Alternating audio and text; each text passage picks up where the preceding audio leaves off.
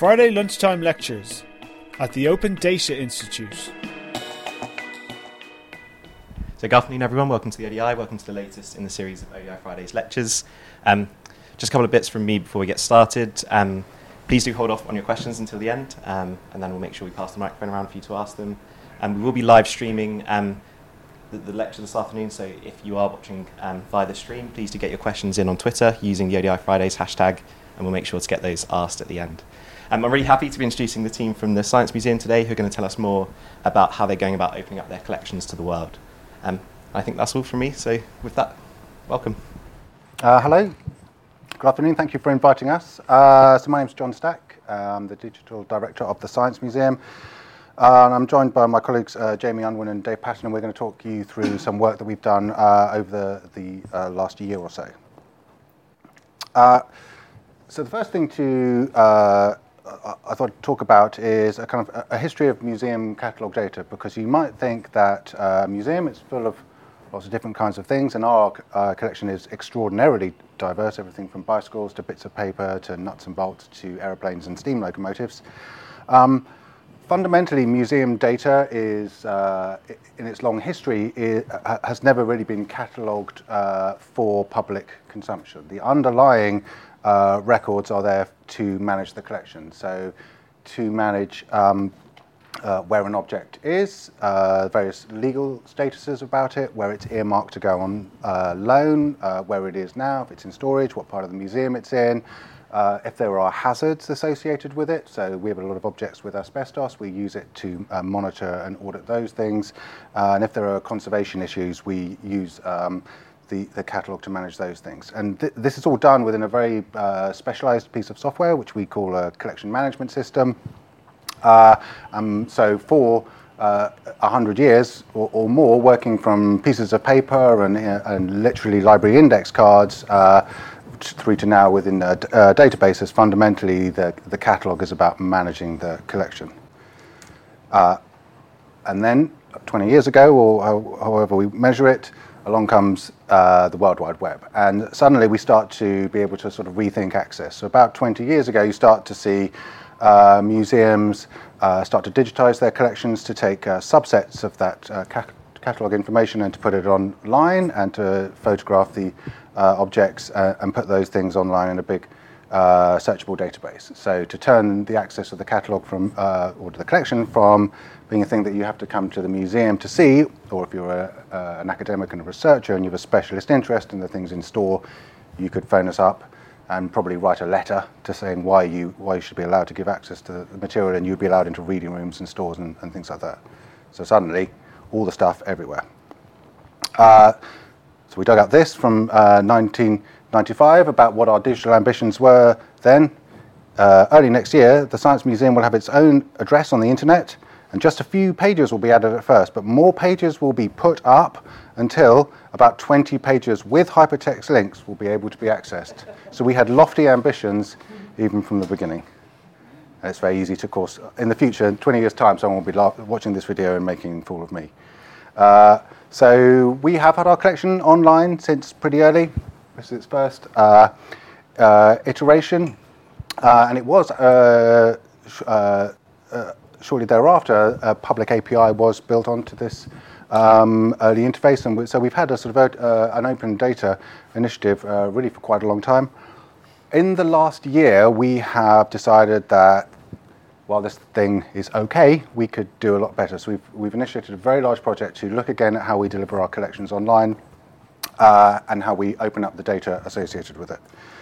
Uh, so this is our new collections website, and so I mean fundamentally we need something with big pictures, which is really fast, uh, and where the search uh, works.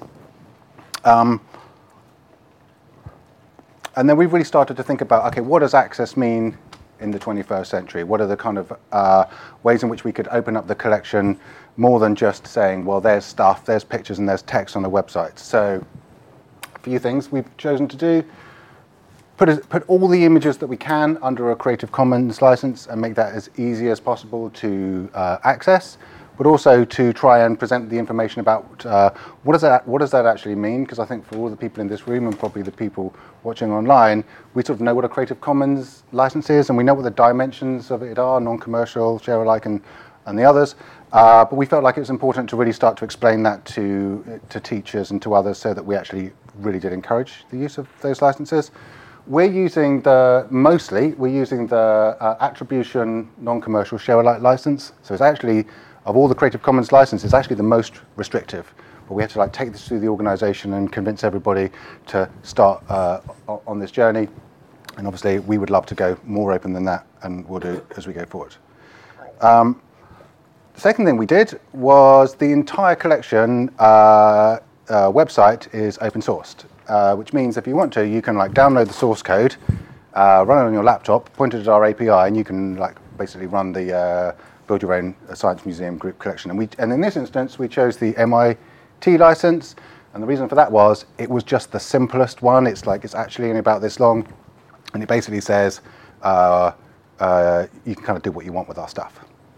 Uh, the third thing was we uh, opened up all the underlying uh, data for the catalog using the public, Creative Commons Zero public domain uh, dedication license. And the reason for this is there probably are things in there, uh, although you could sort of make an argument that it probably uh, is probably almost in the public domain anyway. We felt like by giving it the CC0 dedication, we would just, we, if there were like any moral uh, rights in there or were there any database rights, we would just say, hey, take our stuff and go to town with it. So, and we've again made this really prominent. It's on every page, uh, and you can uh, access the um, data easily. Uh, the third thing is to create uh, application programming interface. So, uh, and museums have done this in different ways. Some museums have done, and uh, you know, like just a like a just a big dump of all the data as a CSV file, and that's actually quite easy to do. Uh, but since we were uh, in the process of building a collections website, which needed a new API anyway, we're in a good position to actually build an API that you could pass queries to, and it would pass you back the data. Uh, so you, probably know this, uh, Tim Berners-Lee's sort of five-star rating for open data, so which goes from make your stuff available under a license, uh, an open license in some format, proprietary or, or otherwise, through to linked data and all that good stuff. So we're about three. So we're sort of on a journey, but it feels like it's not a bad start. Uh, in terms of the kinds of things that uh, that uh, the, the, audiences have done with museum data, these are just four examples from uh, the Tate Gallery. So, starting to look at using visualizations to start to explore the data in a way that is sort of impossible through uh, kind of without like scraping the whole site. Uh, to looking at sort of new forms of scholarship and research, looking at the relationships between one thing and another. Uh, so where previously this would have taken an, an art historian uh, months, if not years, to start to look at these things, suddenly we can start to explore that data uh, and draw out um, new forms of knowledge from it. There are more kind of creative things that people have done with a museum uh, collection data. So this is, I don't know whether the term net art is now really kind of uh, archaic, probably is, so I put a question mark. Uh, but uh, this um, artist took the Tate uh, descriptive words and the categorizations of the way that the artworks were described and made something that would just generate an endless list of things using these kind of rather funny ways that museums talk about their uh, collections. And then th this uh, example is uh, an, an, a, jewelry maker who has created an algorithm that takes artworks from the open data and starts to create jewelry based on the uh, data sets, taking the colors and the shapes and so on. So I'll pass over to my colleague Jamie now. Hello, um, I'm Jamie I'm the technical architect on Collections Online for the Science Museum. I'm probably going to cover some of the same topics as John, but maybe slightly slightly more technical and how we built it and extracted the data. Um, I've started this slide because I've come from, came from a background for the museum of working with sort of events and news and jobs and travel, and all those things have really structured data. And when I came to the museum, the first thing I realised was and maybe John has said this, that you assume that they're like libraries, it's all going to be this beautifully data and it's all being catalogued, and it's not. There's boxes where people have typed in a free text date, or they might have just typed in, I think it is 1980. They, it's between these two dates. And so trying to pull that out, you've got this problem, and you can't start again because you've got hundreds of years of data that's come off cards. So you're dealing with this problem all the time of how, how do you extract that data, and secondly, how do you make it reliable? Because if we pull that data out and we get it wrong, and then someone else goes and sucks it across. Um, so this is sort of dichotomy between how much you can munge it yourself and how much you've got to keep it. Uh, how much has got to go back to the curators and the collection services team who have got the controls over those systems. So we can't really go in there and just suddenly run massive scripts across all our dates and change all the dates because we think we've got a cool thing. It's got to be done very carefully. Um, and we've also got things like old places. So sort of in the museum, there's historical place that might no longer exist and how those taxonomies work.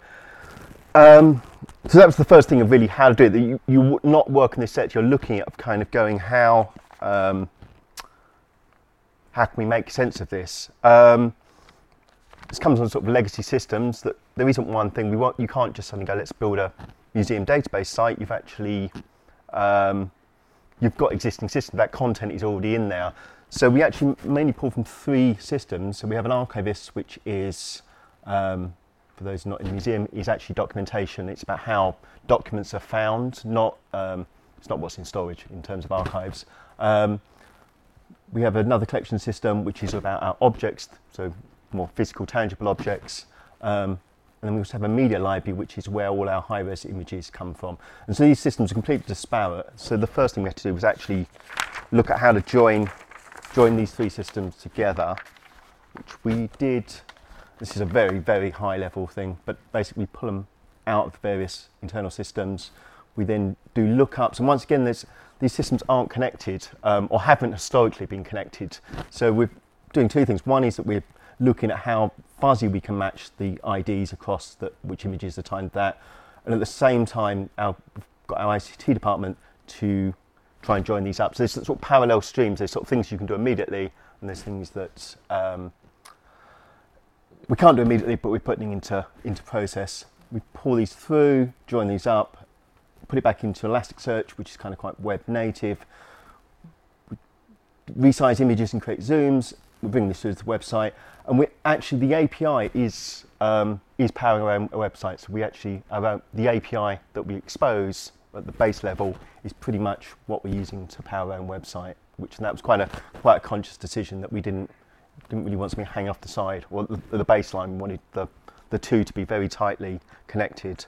Um, we then built a prototype, and that was really trying to us to get a feel of the data, but also communicating with everyone in the organisation where the problems lied. So the first stage really in a way was us building the website and getting on with it, but it was also at the same time to be able to feed back into the wider organisation things that might take longer to change. Um, uh, process wise, um, and this is, sorry, here. Um,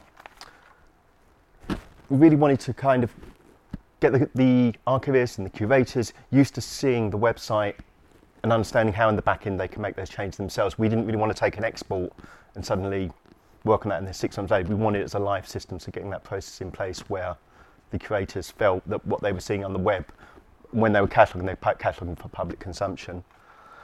Um, this is the website. Um, we've gone, so once again, it's very much an iterative approach. The code's on GitHub, we're continually updating it. Um, in terms of the API, the main thing we've done, so when we come through the website, we're actually, the first thing we're doing is creating this API. So we bring them all together from the, all those disparate systems in the back end doing some cleanup on it and some rules base. And then this is this is a version of what's now Elasticsearch index. It's slightly less than what we use internally, but it's the same structure. And we we decided that we didn't really want to convert it completely into another format um, and then continue have to kind of keep that updated. It was this is what we're using inside to power the website. Um, there's a, there's a subset, so there's more of this, but we wanted to kind of keep it as much as as possible in line with what we use, so that and it's based on content negotiation. So actually, um, done a bit of URL hacking there. But actually, if you search for a page on the site and ask for it as JSON, you get back the JSON. If you ask, if you go in a normal web browser, you'll get it back as HTML. So the, the, there was that consideration as well that a, a, HTML page and a page of data, effectively the same thing. It's sort of they're just different ways of displaying the data. So we didn't really want to build a.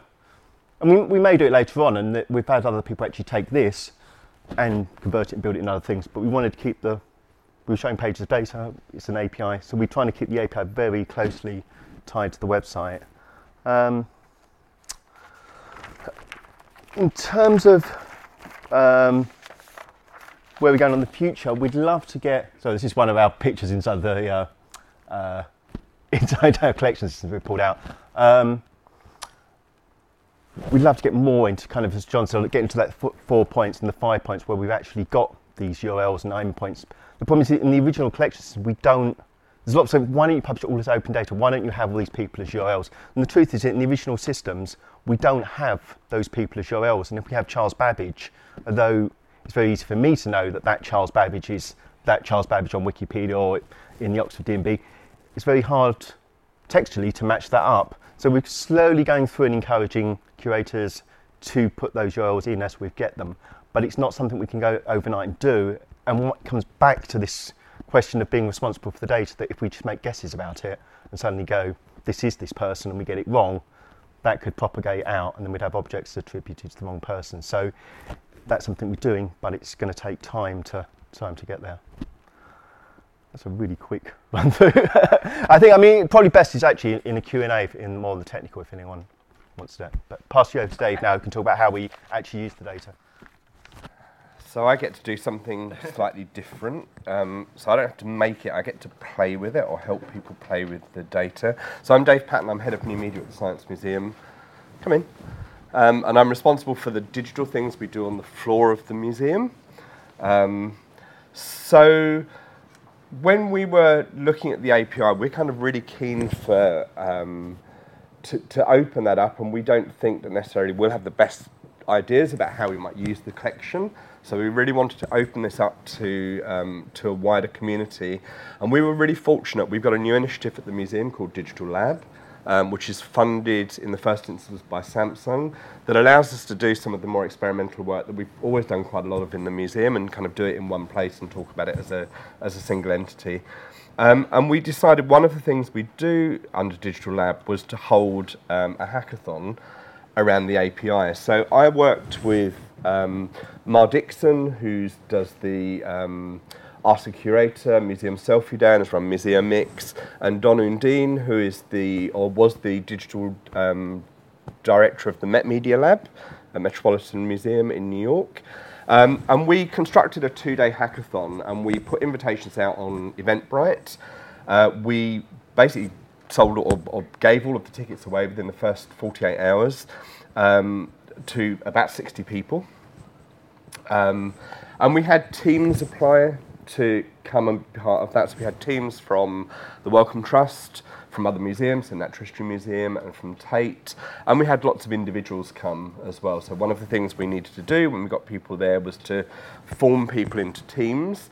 Uh, so this is uh, one of the, this is probably on the first day of the hack- hackathon. We had a big space in the museum. We ran it over two days. Um, so we set people the challenge of exploring and doing interesting things with the API, and that could be anything. It could be online things, it could be physical things in the museum. Um, we had museum staff, so Jamie and John and myself and some other people from the museum were around to help. Um, we also brought in students from Goldsmiths College who helped um, push stuff out on social media for this and just help the teams building things.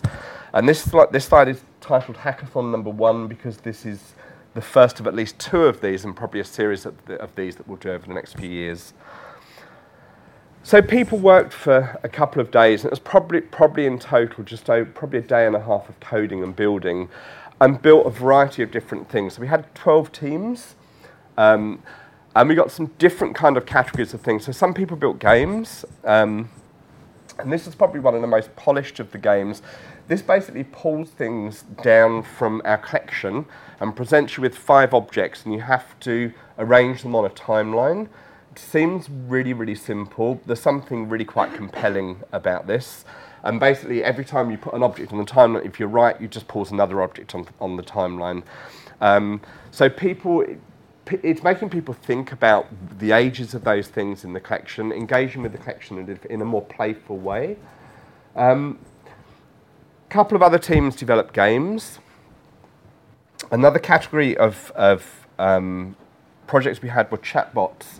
So people building voice-based systems that they could interrogate uh, uh, the collection um, using voice. So basically, you can ask the system, um, you know, tell me about trains the Science Museum has. Uh, and it will come back, and it's basically passing through the collections API and bringing back information, reading through the records, and then letting you then further query that. So um, this has got this has created a match for train about signalling instruments. You can then dig in and ask it about signalling instruments, and it will come back. And we were quite interested in this, partly because of the um, the emergence of some of the voice-based assistants that we're seeing in homes now, and this is a different way that people might engage with our collections. Um, and it was quite interesting to see how quickly these systems were, were put together. Um, another category of, of uh, another another group of teams worked on installations. So this was a, a, large projected installation which just pulls down randomly things from the museum's collection and presents them on a timeline. So it's just pulling out objects and their the date, the creation date of the objects, and it really gives a sense of the breadth of the collection and the size of the collection. That's something we're quite keen to push into the museum. There's about 7% of the museum's collection is on display at any one time. So most of the collection is in store, and there are whole parts of the collection that are just not on public display. So something like this gives a real sense of all of those things that you don't necessarily see when you come to the museum. Um, and we're quite interested in this as something we might take forward to be able to pop up in spaces when we have an empty space between exhibitions, just to give people a real sense of how big the collection is and, and the breadth of collecting the museum does. Uh, and now I need to stop this. Okay. Um, and the, this is a different kind of installation. This is probably this is probably our favourite um, project of, of the two days. This is the egg. Uh, this was uh, uh, this was developed by an agency that came as a team, um, and the egg is a physical device um, which you collect when you come into the museum, and there are sensors around the museum that work out where you're spending time in the museum. And all you do with the egg, when you come into the museum, you pick one up and you put it on, you wear it, you put it on a lanyard around your neck, and you just have a normal visit in the museum. When you get to the end of your visit, you take the egg off and you dock the egg in its docking station. And, and the egg works out the things it thinks you are most interested in by the dwell time. So, which objects did you spend most time in front of? And it comes back and it'll print you a small postcard about with some information about those objects, but then it will pull some information back from our stored collection about things you won't have seen, but we think you would be interested in, and you won't have seen them because they're not on display. And um, we really like this because you didn't actually need to do anything. All you need to do was wear this. It just sensed where you were in the museum. It presented you with something you knew, and it presented you with some new content. Um, it looked really lovely. They did a really, really nice job building this, and they'd obviously done some work before they came to the Hack Day. Um, but we think there's some real potential in, in projects like this. Um, and it particularly because it doesn't change the way you visit a museum. So it's not like walking around a museum with your mobile phone, collecting things on your mobile phone or writing things down. You just put this on and walk around the museum, and it presents you with something interesting at the end of that visit. So we had a, a kind of a great time um, doing all of this. And as I say, we ran the event over two days, so a Tuesday and a Wednesday, culminating on the Wednesday when we have a late event at the museum. So we close the museum at six, and then we open up again at seven for three and a half hours for an adult in the audience. So we have lots of events in the museum. And we basically re-rigged the space to put all of these things that have been developed over the two days on display to the visitors that evening. So it's a real opportunity for the teams to show off their work to a broader public, for the public to see something really different and look at different ways of engaging with their collection. Um, as part of the work, we encouraged all of the teams to publish everything they'd done, so they all published the code on GitHub. um, with open licenses, so anybody can go back and, and use this. We can go back and, and do some work with this as well. Um, and we also got people to post a blog post on the Digital Labs um, blog.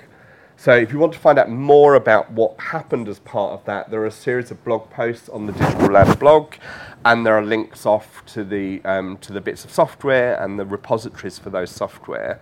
Um, we, we, we ran this about three weeks ago, um, and we're just doing the kind of final wrap up and getting final documentation and doing the final summary posts of, of the things that we really liked, what worked well, and partly about how we ran the process um, in preparation for doing another one.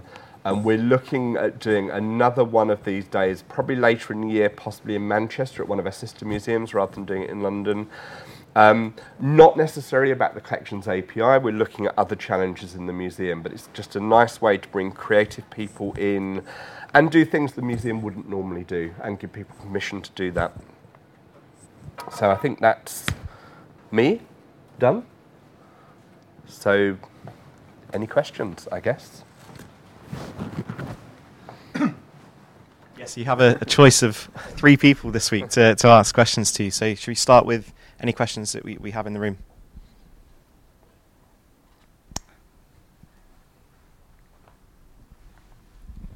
Um, hi, hello, I'm Xing. I'm from Royal Cultural And uh, I'm also very interested in the project of the egg. And I'm wondering if that, uh, if that objects uh, are already being made, uh, being manufactured. And so how, how does it actually work in the real situation in the Science Museum? So the um, it's, it's basically a Bluetooth-based system. So they put Bluetooth beacons by all of the objects, and there's a Bluetooth scanner in in the egg. They built all of the hardware to do that. So it's Arduino and BBC microbit based, um, and then running running onto a server. So it's not commercially available, but all of the source code is in the repository, and there are some instructions on how they went about building that. Great. So, any more questions in the room?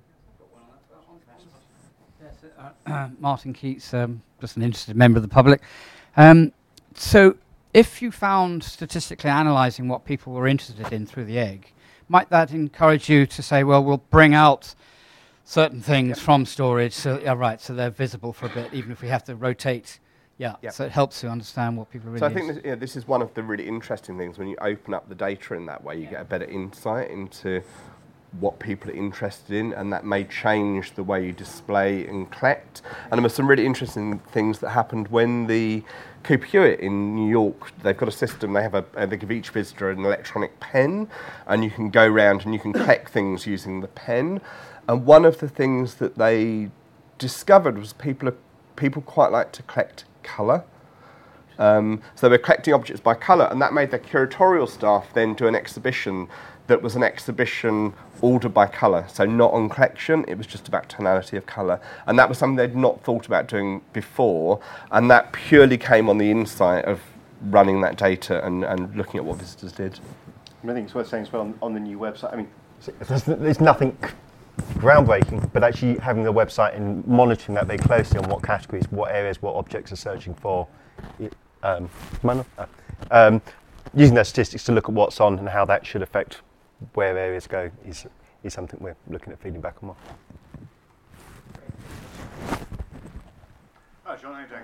Um, Richard, uh, Richard Leeming, uh, ex of the Res Project, now uh, consultant. Um, I wanted to talk to you about what you uh, said about licensing your objects under a non-commercial license, and you know that was a journey with the museum. So, what arguments did you get back from the museum? How confident are you that you can push them to be more open? And have you encountered any problems with licensing under uh, objects under a non-commercial license? Um, so, no, haven't had any problems. Uh, the reason the non-commercial is used is that uh, licensing images from the collection uh, for people to use commercially, so in books, in TV programs, and so on, is a revenue stream for the uh, museum, and the museum is having, you know, grant and aid from the government, is going down, so we're ever looking to find money from other sources. Uh, the, in a way, th- until we want to sort of protect that, it, uh, the in a way, the most difficult thing was we felt it was really important, as well as just to put the license up, uh, was to explain what we interpreted by it. So there are kind of two parts to it. One of which is if we ask for attribution, we should sort of say what we want by that, which is fundamentally, I mean, that's a sort of easy one. We say, well, we'd love a link, and we'd like you to use the correct title and date and, and what have you. And the other is to define what we mean by non-commercial. Uh, and because Creative Commons doesn't really do that for you. So, uh, and so uh, clearly making a postcard and selling it would seem commercial. But there are other, if someone puts it on their blog, but they've got Google AdWords on there, is that commercial? Is a, is a public lecture that's free, feels non-commercial, but what if you charge money to pay the rent? Is that commercial? So I think we did put in some, we had a lot of conversations about defining the edges of that. Not that I think we'll ever end up litigating or going to court about this, but we felt like it was important to say we think these are the boundaries there. Uh, on the data, which isn't answer to your question, but, but it feels important, on, on, on the opening up the data, one of the reasons why we went for the most permissive license we could was we felt like it would be, although it would be nice if people attributed our data when they used it, we wanted to not demand an attribution, and the reason was if you take our data and 50 other people's data. If, if you're a computer programmer, you have to take that little bit of data, wherever I use it, has to be attributed to this, all the way through some piece of complicated software. It's just overly onerous, and it doesn't really benefit us, and it probably limits the kinds of people that will use it and the kinds of things that they'll do with it. I mean, is it fair to say we, would hope people to be responsive? I mean, there is the question if you put out any attribution and the data changes, and it may because we may find something out new, then it's already gone out there. So, but then I guess we'd, we'd hope that people are using it are using it responsibly, um, without, as John said, without forcing with putting that too much weight on that. That's and in, and in fact, it will change because the museum data set is not a, fi- a fixed thing. New scholarship and research changes dates, even changes titles, might even change you know, lots of things, if you start to dig in, they're like unknown thing by unknown maker of unknown date. And over time, we'll work out what those things are. Hannah, do we have any questions online? Yeah. Thanks. So, um, Charlotte Connelly, who appears to be curator at the Polar Museum, um, and I think she's a PhD student for the Science Museum as well, um, asks uh, Is there anything that might be an easy win for small museums with fewer resources? Th- for me, I would say one thing actually now is an approach we've taken is that if you're is doing if you've got websites now, actually look at can you turn those HTML pages into almost an API response and have it as a, a JSON and a HTML page because then you've as an in requirement that you almost want two versions of that page, which is quite easy to implement now in a lot of new CMSs. That's not everything, but if you have got those object pages already online, um, and markup as well in those pages as well. I mean, um, so not necessarily building whole separate complete APIs, but can you extend your website to provide that data in a more accessible way? Um, if you got something. Um, Write, writing an API is quite complicated. Maintaining it is even harder. I think this uh, is a very valid point. As, as the more you hasn't, it's got to be. Someone writes and disappears, then it dies, doesn't it? So it's kind of keeping it in sync. So. so I think probably there's you can get to the three stars by actually just doing some kind of dump into a CSV file uh, and putting it on GitHub, where you're going to get version control sort of for free uh, and that's what a lot of institutions are doing. I suppose, it, it, but even with that, to to dump the data and then to sort of abandon it feels like you'd be almost better off not doing it at all. You do need to maintain it. If you put data up there and people come back and say uh, they've noticed things that are wrong with it, you need somebody who sort of owns owns that relationship with those people who are using the data. I mean, this, this might go against the grain to some people, but I mean, past film ideas have greatly proposed saying, can you convert all your data into this one particular format, and if all your museums do it, and but um, different formats, sort of spend all this time converting it into one format, um, and then we'll all aggregate all that data, um, and that's fine. You do it once, but then then you move on and kind of. The, the, in a way, having something like JSON, kind of keeping it something that's really, really web, na- um, web native um, if your resources are limited, I would say go for just putting something like JSON out there or some markup in your page over trying to convert it into one specific format. Because in a year's time, everyone will decide that a new, there's a new core format out, and that's the you should all conform to that one. That's not that's not to dismiss all the efforts to people to try and get it into those specifications and those particular formats for particular needs and aggregation. But if your resources are really limited, doing it in one particular very niche format is probably not the best use of your resources. That's not to say you shouldn't be doing that if you have the resources, but if it's limited, doing one very, especially if someone to use that data has then got to read a great big, great big specification document to use it, I think you'd be better off putting it in something there people just load that data in and get ready and start. And this came from the, the hack day that people were using our API within an hour. They weren't sitting there reading great big specification documents or writing libraries or having to install libraries. They were just using it because we had written it in JSON. So Oh, you were also there in the room, and they could ask you.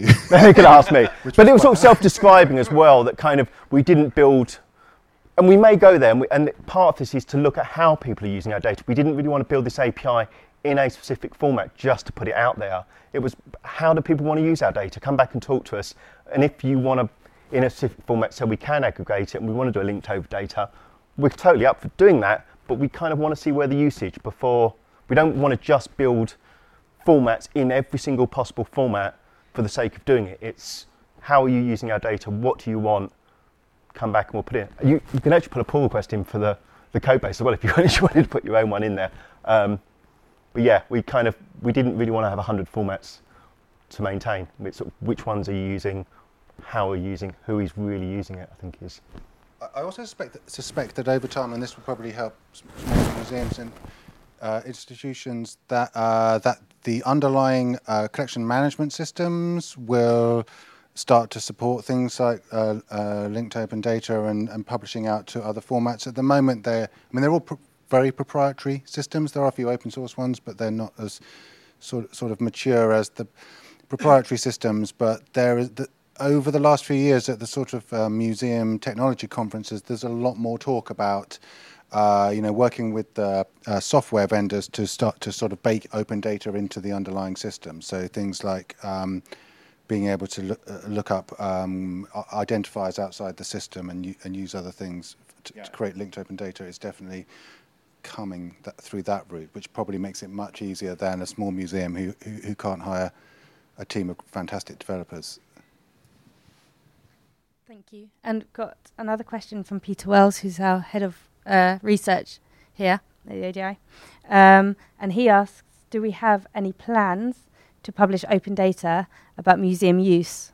For example, number of visitors or demographics? I think we publish that anyway through our annual reports. We certainly publish visitor numbers, um, and there'll be a granularity of demographic. We, we collect the information, and I'm pretty sure it's published in our annual reviews. I'm, going to be selfish and ask my own question. Um, so you mentioned um, sort of the unknowns within the collection itself, so the things that may have unknown unknown. Um, uh, exactly. Um, Sometimes they're legitimate as well. Sometimes it is it's unknown because it is unknown. It doesn't mean it's well, you know, it's not a missing entry. Some yeah, again. Um, so yeah, so, so as well as um, external use of the data, have you considered mechanisms that enable um, external contribution or edits or um, improvement of the data itself? Two things there. One is that we actually, and I sort of skipped over it in the side. One, actually, we're talking about using our internal API and probably a version of the website that's maybe slightly more enriched internally and getting internal systems to use our own API to build layers and getting the curators to use it as a quick way to look stuff up. Might have more information, but rather than going to these old legacy enterprise systems for really quick lookups, getting them to use it as that. Um, in terms of the second part, go on, say again, sorry. So he's, um, yeah, interested in sort of collaborative maintenance of the collection and the data that describes the collection, and wh- whether there's any sort of future in, in enabling others to contribute to that. So sort of crowdsourcing, basically. Yeah, I mean, we, do you want to talk that one more? Yeah, we're, we're absolutely interested in it, and it's one. Of, it's in our digital strategy. It's something that we want to is a sort of logical next stage of the work that you've just seen, uh, and, and in a in a way, our, our collections much more nat- naturally lend itself to that kind of approach than perhaps say an art history collection, because there will be communities of interest out in the world who will who will have a depth of knowledge. Uh, so, if you take, for example, we have a, a collection of literally hundreds of thousands, if not millions, of uh, photographs of the railways. And a curator can probably make a guess at where that was and when it was, but probably railway enthusiasts, if we were to put that, you know, 100,000 photographs online and say, tell us where this was and when it was, they'd have probably sort of done it by the end of the day. Uh, um, so enthusiasts, also people that use those things. A lot of the things in our collection are really things that real people worked with. So, um, in addition to just sort of adding metadata, we're also interested in how people might tell the stories of those objects. So, maybe they drove that bus, or they flew that aeroplane, or they worked on that uh, telephone switchboard. So, there's there's something on that side on that side too. So yeah, so we're absolutely interested in that. That's great, thank you. I think Hannah had a question. Thanks very much. I'd love to hear a bit more about how you feel that data is affecting visitor behaviour. So you've opened all this up, and obviously everybody's got more extravagant devices. How's it changing the way that people prepare for a visit to the museum, come to visit the museum, and follow up their relationship? Or haven't you measured yet? well, in, t- in, terms of using devices in the museum, um, we've done a couple of pieces of research. So one in 2012 and a follow-up last year which suggests most people are not using their devices to do things with the collection in the museum and have no great desire to do that. So the things that people use their devices to do are the kind of things you'd expect. It's around social media and around capture of the experience, so taking photographs of things in the museum and themselves with things in the museum. Um, in terms of getting more information about the collection, it's down at about 10 percent of those people that bring smart devices are, are, kind of interested in doing that, and an even smaller number actually doing it.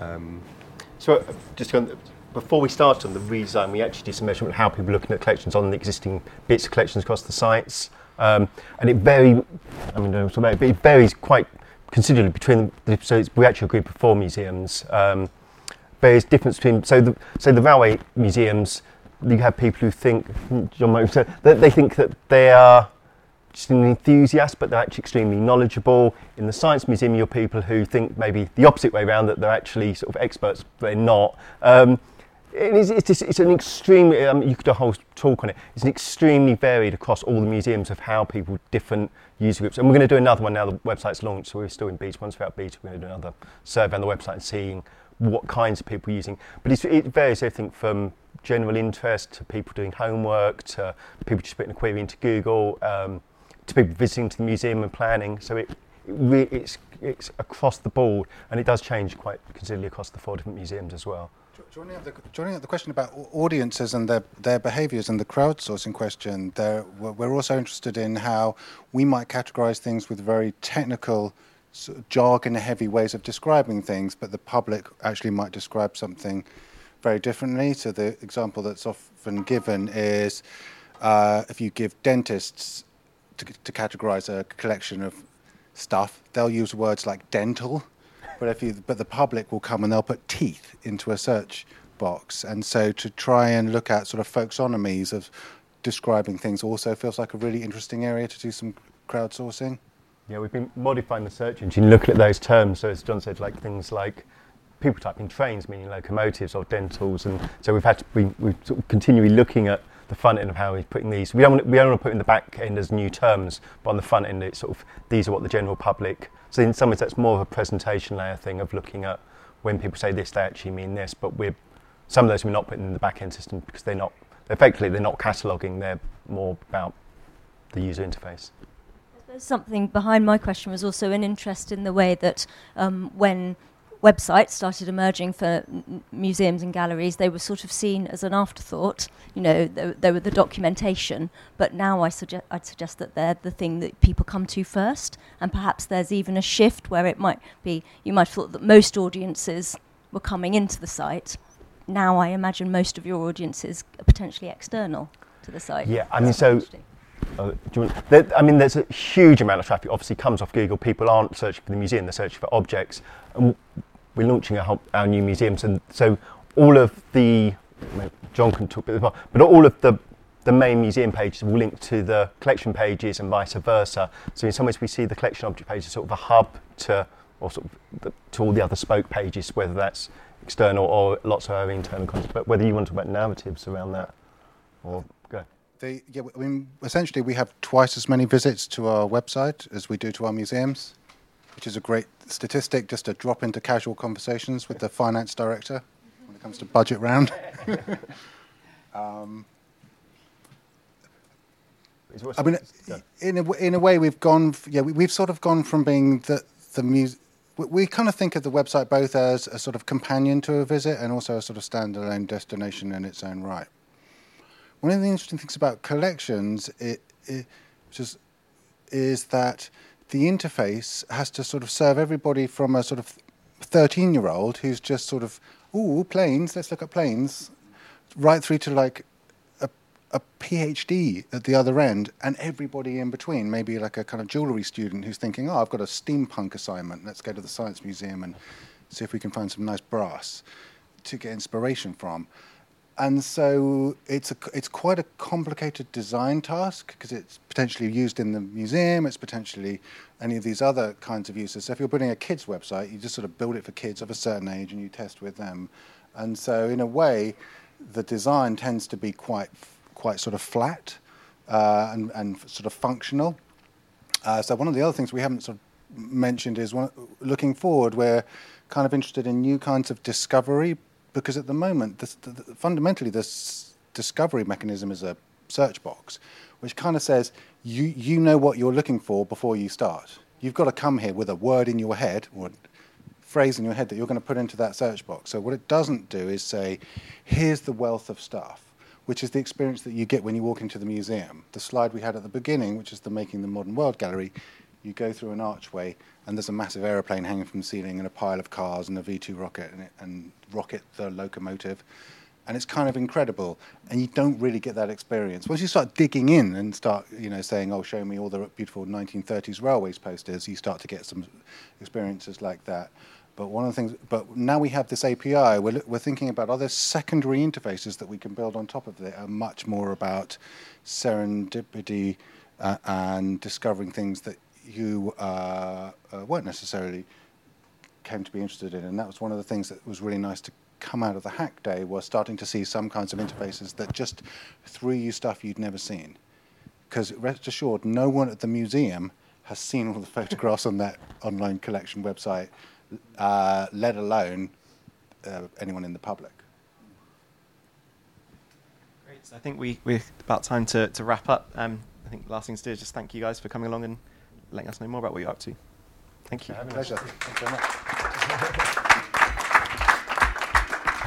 You've been listening to a Friday lunchtime lecture brought to you by the Open Data Institute.